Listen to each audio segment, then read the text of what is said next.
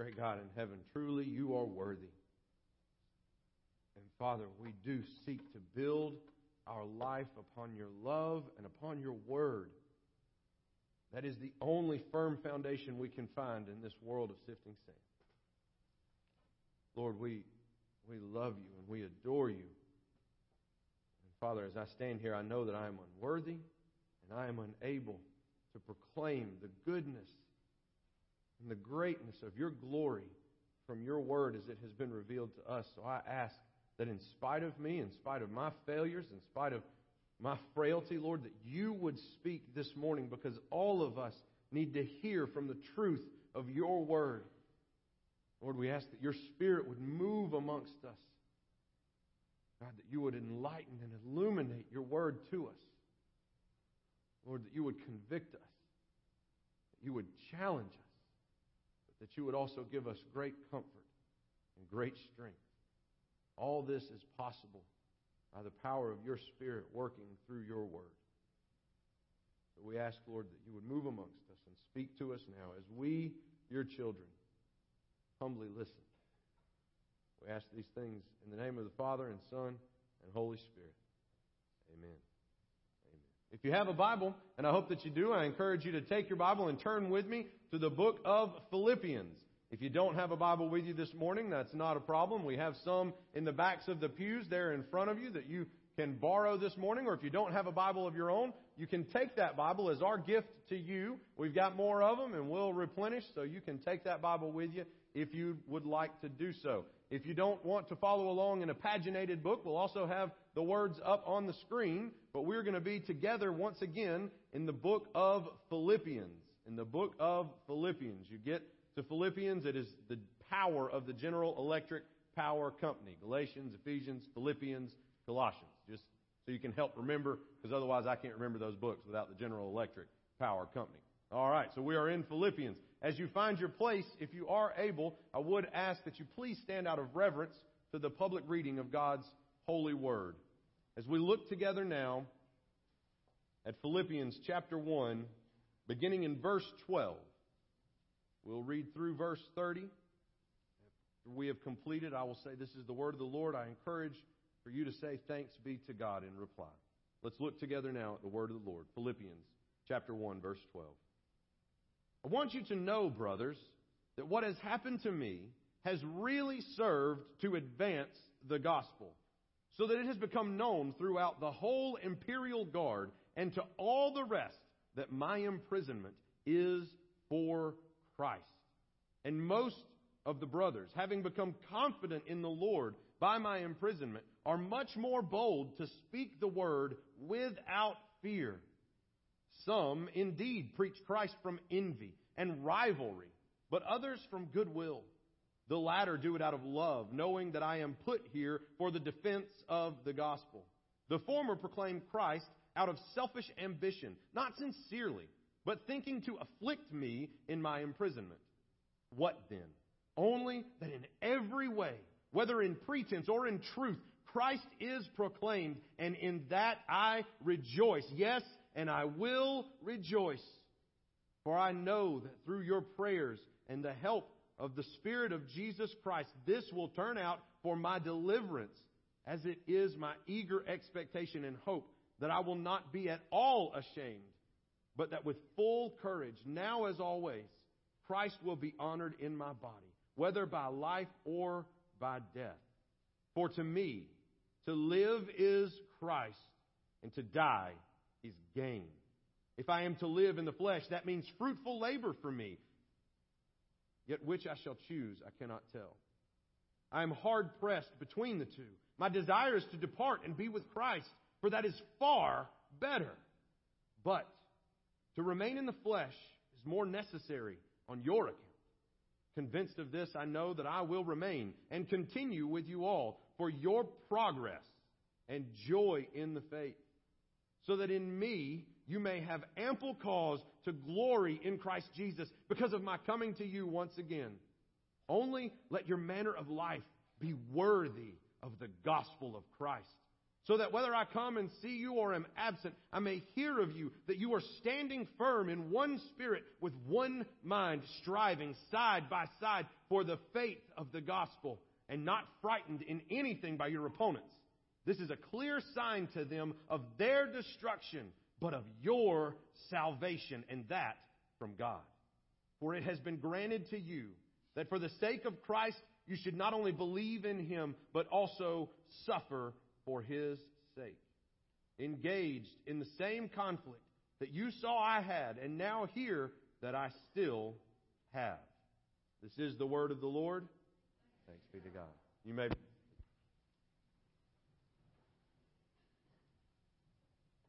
we come to this passage this morning, we are going to spend a lot of time on verses 12 through 30. We're not going to complete everything. This is kind of a part one of verses 12 through 30 because Paul, in the book of Philippians, packs so much into such a small book. There are so many bedrock formation type verses that we pass through reading through these verses. For to me, to live is Christ and to die is gain. There's so much rich theology and doctrine and instruction for our lives in these verses. We're going to spend time and go slowly through these passages so that we don't miss a single drop of what the Holy Spirit has for us in this message. So, in particular, I want this morning to zoom in on verses 12 through 18. Verses 12 through 18. If you look at verses 12 through 18, Paul is assuring the Philippians that though he is imprisoned, the gospel is still advancing. This is a powerful message that he gives to the Philippians. It's how we know that Paul writes this letter from prison. Even though he is in prison, maybe in some sort of a, a house prison sentence, he is permitted the ability to write this letter and send them this encouragement. It's a very normal, natural thing in all ancient Greek type letters, formal letters that were sent, that once you get to a point where you're shifting and transitioning, a good transitional phrase is, I want you to know, brothers. This can also be brothers and sisters. So Paul goes, I want you to know, brothers and sisters. So all the introductory words are done. Now let's move on to the meat. This is what I want you to know. This is what you have to rest assured in that what has happened to me has served to advance the gospel. That word advance is used only one other time outside of the book of Philippians. That word means advance or progress or progress. It's used there, and it's also used in verse 25 of this same chapter, and then it's used again in 1 Timothy chapter 4. This word is, is used on purpose because it's, it's meant to be a double entendre. It's meant for us to have the thought of progress and advancement. Paul is writing and he wants for the Philippians to read this and know that he is in prison for the advancement of the gospel, but also, as we see in verse 25, for the progress of their faith. This imprisonment that he suffers actually is going to help them progress and mature and grow in their faith. So the trials and the tribulations that we suffer through, the things that we fight against in this life, they serve dual purposes in our lives the same way that they served in Paul's life. Now, I understand some of us may not be imprisoned for the sake of the gospel, but I want to reassure us that the trials and the temptations and the frustrations, the difficulties and the struggles and the diseases and the, the storms of life that we face serve two purposes in the life of a Christian. In the life of a Christian, it serves to advance the gospel and to provide progress in our faith. It's to grow our personal faith and to advance the gospel worldwide. Both of those things are being accomplished in trials, in tribulations, in struggles, in a way that they cannot be accomplished outside of that scenario. And so, what I want us to focus on is this, this word and this term, this advancement and this progress, because Paul tells us in verse 13, it has become known throughout the whole imperial guard and to all the rest that my imprisonment is for Christ. That's a really nice way of saying that Paul will not shut up about the gospel. A Roman guard comes and says, Paul, here's your meal. Hey man, thank you. In the name of Jesus Christ, I just appreciate all that you've done for me. Did I tell you about Jesus? He was born of a virgin. He lived a perfect life. He died the death that we deserved and he was raised three days later. And if you will put your faith in him, then you can have eternal life. Paul, I was just bringing you lunch. I don't want to hear it again, okay? Oh man, every time you see the guy, all he has to say is Jesus this and Jesus that. Everybody in the Roman imperial guard is very well aware of the gospel and the fact that Paul is in prison for Christ. When they bring him dinner, they bring him his third meal, and he, the, a new guard, shift has changed. The guard comes and brings him his dinner, and Paul says, You know I'm in here because I trust in Jesus, right? Have I told you about my friend Jesus? He's a cool guy. Let me tell you about him. He was born of a virgin, all right? Lived a perfect life. Okay? He died the death that we deserve. Didn't have to die, but he died for us. Romans crucified him, but we sent him to that crucifixion and he died our death and the Lord raised him from the dead. And if you believe in him, you can have eternal life. And he said, wow, I, I never, I never realized. Hang on, tell me more about that. So some guards are rejecting it and they go and tell the other Roman guards, man, all this guy talks about is this Jesus person. Some other guards stick around. And even though they got other people to deliver meals to, even though they've got other folks to watch over and guard, they have to stop and listen for a little bit longer because every time somebody from the Roman guard comes by Paul's cell, he uses it as an opportunity to advance the gospel. So much so that everyone throughout the whole imperial guard, we're not just talking about those who are responsible for the jail, all right?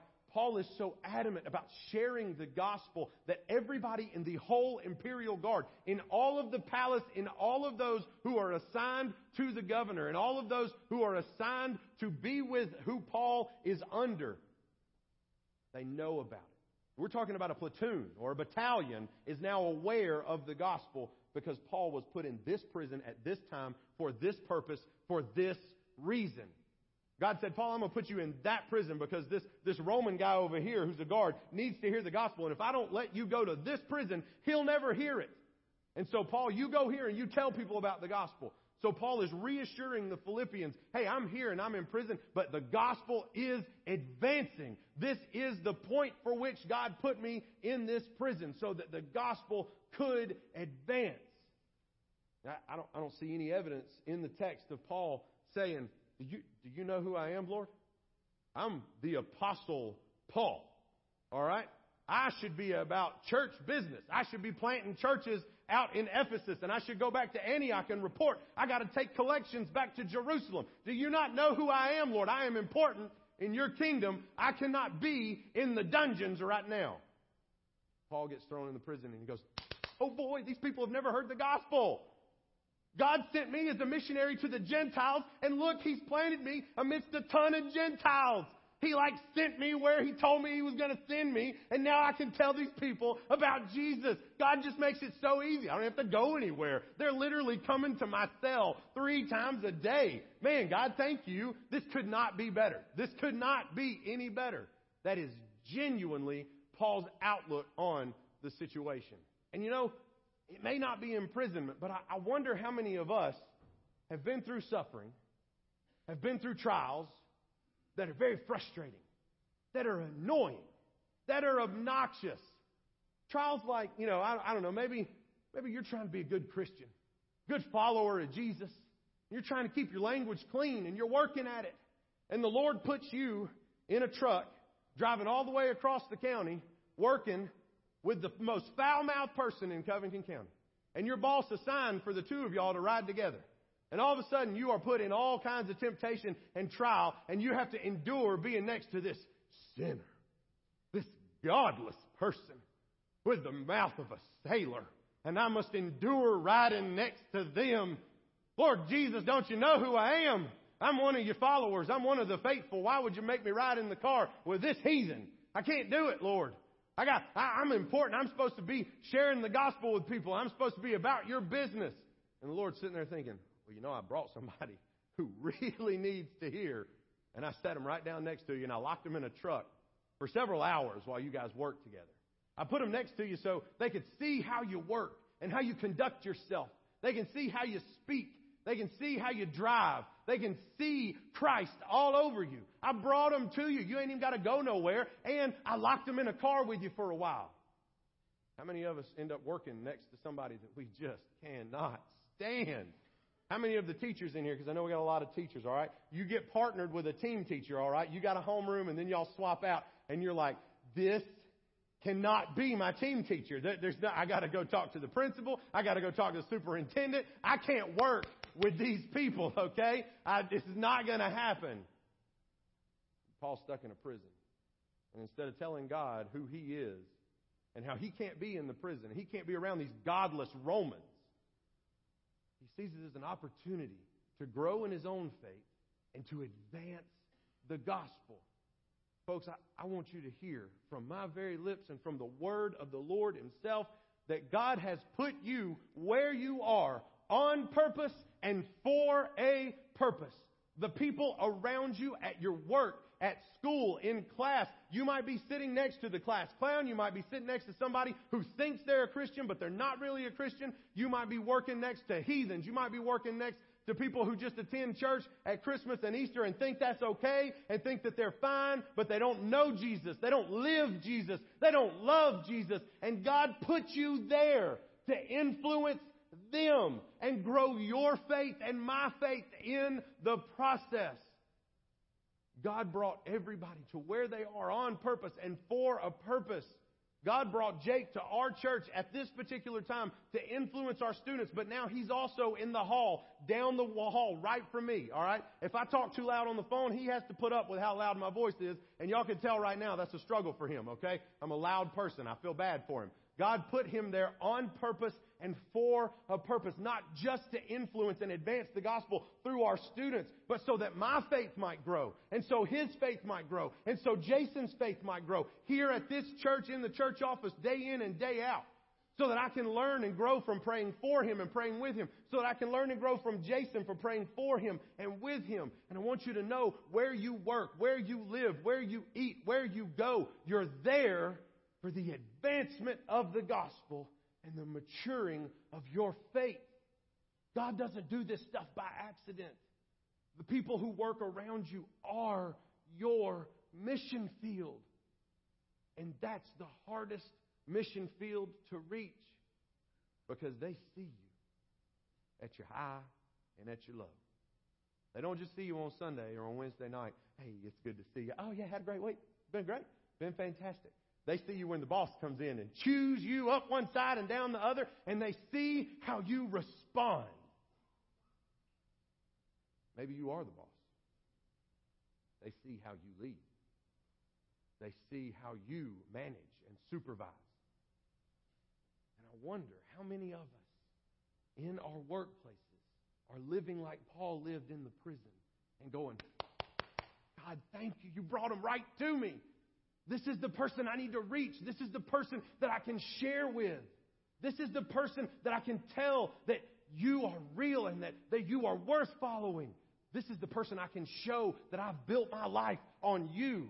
And maybe it'll make a difference for them for all eternity. Even if you're retired, where you go and where you shop, when you spend time with your family, this applies in all of those scenarios. Paul was put in prison around these guards so that the whole Roman imperial guard would know about Christ and know why Paul was in prison. And some of them probably came to believe and joined the churches that Paul was planting. Folks, sometimes we, we don't have this mentality that Paul had. It's not about me. It's not about my circumstances. It's about him. It's about His kingdom. It's about advancing the gospel by whatever means necessary. Which brings us to the rest of these verses. Pick up with me in verse 15. Some indeed preach Christ from envy and rivalry, but others from goodwill. The latter do it out of love, knowing that I am put here for the defense of the gospel. But the former, the first people he talked about, proclaim Christ out of selfish ambition. Not sincerely, but thinking to afflict me in my imprisonment. What then? what's the big deal? What, what's it matter? Only that in every way, whether in pretense or in truth, Christ is proclaimed. And in that I rejoice. Yes, I will rejoice. So this, this ties in probably to what we read about in 1 Corinthians and some in 2 Corinthians. There's a lot of opponents of Paul. Not necessarily these Judaizers, so to speak, the people that came in behind Paul and said that you have to follow the law, believe in the gospel, and follow the letter of the law. But these are the people that said that Paul was weak and that Paul was imprisoned and that Paul's not really an apostle because, look, he's not a very eloquent speaker.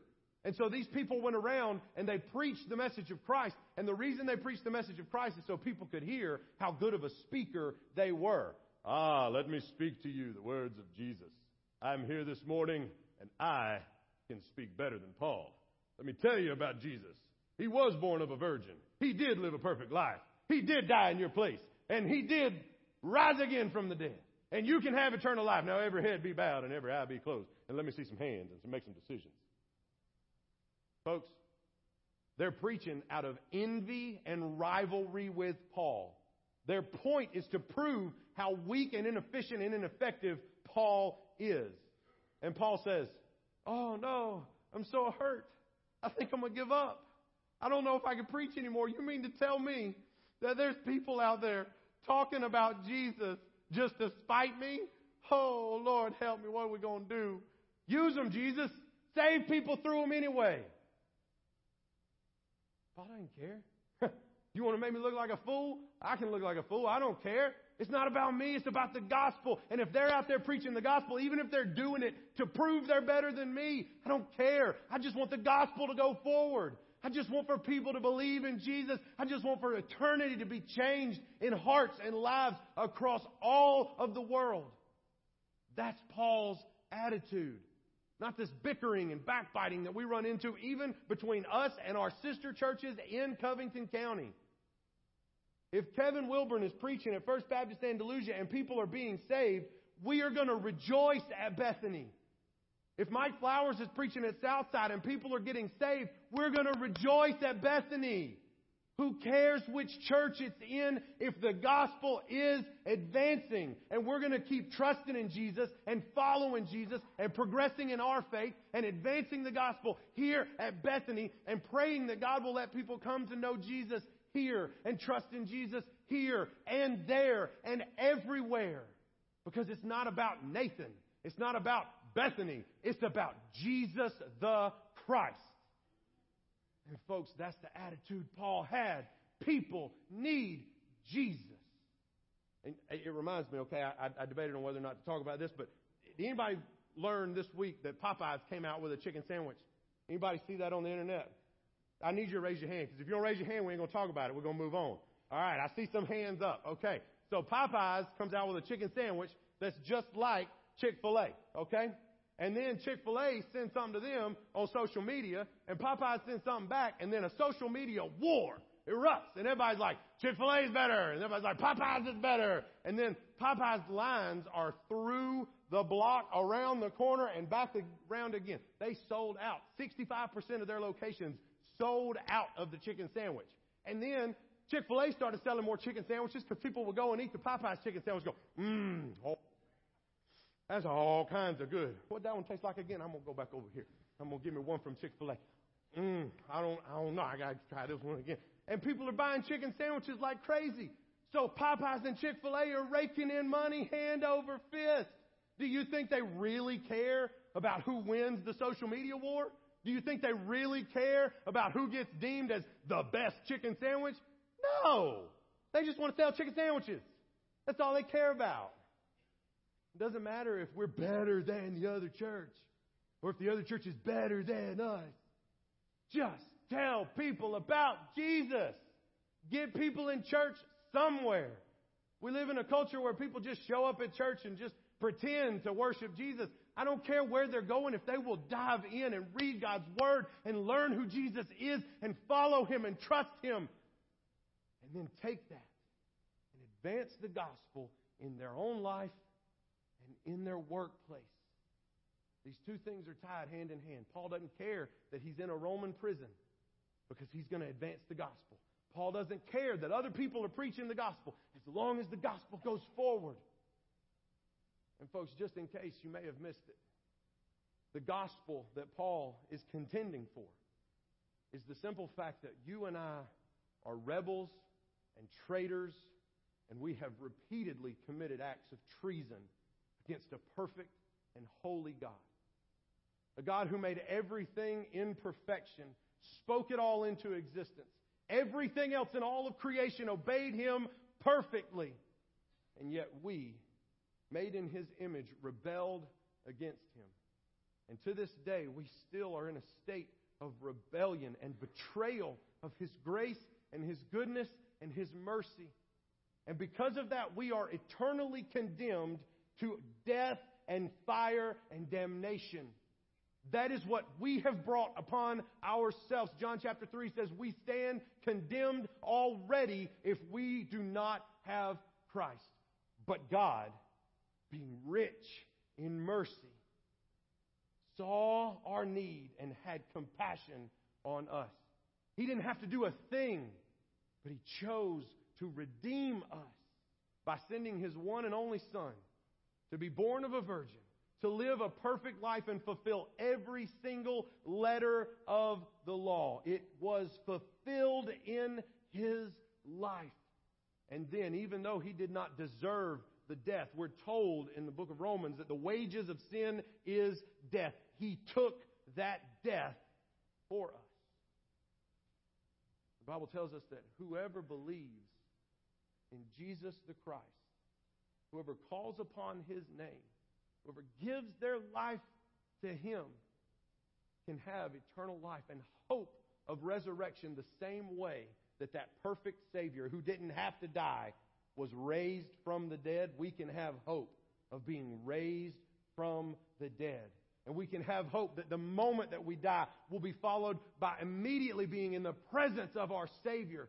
To be absent from the body is to be present with the Lord. And so, what we can count on if we believe in this Jesus is that when we close our eyes in death, when we breathe out our last breath, it's followed immediately by our first fresh breath in face to face with our God and our Maker. And He greets us in love and mercy, even though I deserve to be cast from His presence because of Christ. Covers my sin. And I stand before Him righteous. Not because I was a preacher, not because I did good stuff, because I'm a traitor I've committed treason against him. But he looked on his son and granted me salvation. That's the gospel that we must advance by any means necessary. Wherever we are, wherever God has placed us, He has made us His ambassadors to send out into this world with the message of hope. There's no plan B, it's us. He granted us this privilege. So let us imitate Paul and imitate Christ. And don't count where we work or who's around us as any kind of a suffering or a trial, but just as we're told in James, count it all joy and use it to grow the kingdom, to grow our own faith. And so this morning, the challenge for you and for me is where you work and where you live and where you eat and where you go Are you living like Paul in the prison? Am I living like Paul in the prison? Do I say, oh, woe is me that I must be around these people? Woe is me that I have cancer, Lord. When God has allowed that to happen so that there could be a particular person that you run into when you're getting treatment and that person can come to know Jesus because you were there. That's worth our life. That's worth my life. It's worth my death. But is that me? Is that you? Is that the attitude that we take when we leave this place to face any trial or tribulation? Count it joy and use it to grow our faith and to grow the kingdom of God. I can't answer that for you. That's between you and our Maker and our Father. That's between me and my Maker. How will you answer? Let's pray.